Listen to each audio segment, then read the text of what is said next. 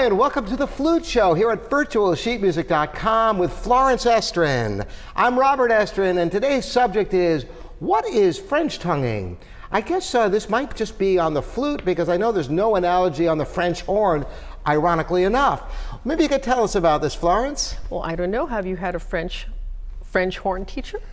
That's a very good question. Uh, you know, I have had a German French horn teacher, but I've never had a French French horn teacher. so maybe, maybe, there is uh, something in that. Yeah. Tell us about well, it. I was I was just so lucky that when I was in junior high, I had the honor of studying with Ransom Wilson, who was a student of Jean-Pierre Rampal. And at one point, he told me what he described as French tonguing. And it's a very tongue forward kind of thing. You actually put the tongue outside of your mouth to tongue. Mm-hmm. And uh, it's, it was interesting because, you know, I did that for a while. And before that, I had had teachers who taught me to place the tongue just behind my teeth mm-hmm. and do it some right at the roof of the mouth behind the teeth. On French so, horn, it's usually a two, or in a low register, maybe a da. And, uh, but the idea of even putting the tongue in contact with the teeth, between the teeth, is never done because it would be too harsh of a sound. Well, interestingly, you know, then I ended up with other teachers who, again, were it was it was either tit or two, and I guess the French tongue is more like two, a slightly different version of mm-hmm, 2 mm-hmm. And um, what I found was that I liked using it for certain applications, but not all applications necessarily. But you know, there's a lot of times where I revert to using French tonguing. And what I discovered, it, for me personally, the most powerful use of the French tonguing. I was in uh, a music festival many years ago in my youth, and one of the things I hated about sitting playing first in orchestra was, especially in rehearsals, you might be sitting there for an eternity while the conductor's working with the strings, and then all of a sudden it's like, oh, we start at letter B, and maybe I have to come in pianissimo on a high A. And the fear of, is this note going to crack? you know? Okay, well, I'm going to put you on the spot right now. I want you to do that right now and use the French tongue and see if it helps you.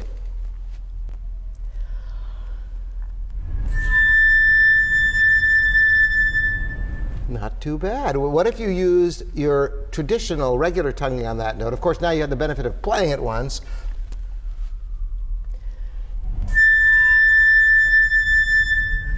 So at this point, um, do you still use that technique at all? Yes, mm-hmm. I definitely do.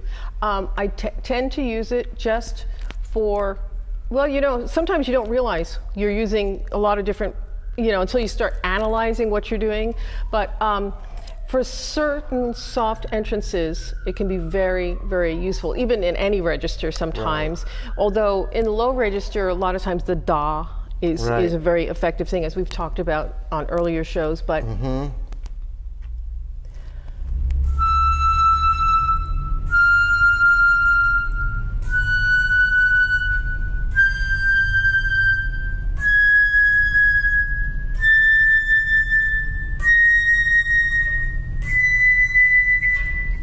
Now, were those da or was that French? That tonguing? was all French tonguing. Oh, really? Yeah. So it's a very clean, clear attack, isn't it? More, a little more definite than you get with a with a two or a da, or, or not. I just feel it's more secure. Mm-hmm. Um, you know, well, with a do or a da, yeah. So why would it would be more? So here's a, a question: Why wouldn't you just use French tonguing all the time? And do some players do that? I couldn't speak for other players, but I imagine from some of the things I've read on the internet that there are that there's like two schools of thought, mm-hmm. and generally the Europeans tend to use the French mm-hmm. tonguing, and then the Americans do so not. So, what is the downside to not? To, uh, why, why would you want to avoid French tonguing if it's more secure? What's the downside of it? Well, you know, I think it's a little bit of personal taste too, mm-hmm. and I, mm-hmm. I also think it, it perhaps could have something to do with how you are built. Mm-hmm. I, I, I felt for many years because of an overbite that the French tonguing was very natural feeling to me because my tongue could slip out very mm-hmm. easily. And why don't you use back. it all the time? I because I just find that application to be the best. When I'm playing loud in the third octave, I don't tend to use that tonguing. I, I go further back in my mouth. And that's just what works for me. And I think it's a very personal thing see. because I think all these kind of applications can work with the tonguing. It's what you've practiced doing. Mm-hmm. what I did this particular summer that I was in this um, music camp that was an orchestra instructional camp, um, I there was a there were a few practice rooms that actually had mirrors in them, and what was great about that is that I spent this inordinate amount of time just studying my mouth and mm-hmm. what seemed to work for the soft Right. entrances, and that's when I discovered, oh, it's when I'm sticking my tongue out the way I was taught to do French tonguing. That seems to work better for me. And so that's what I did. Now, I do want to point out that it's not just a matter of how you use your tongue.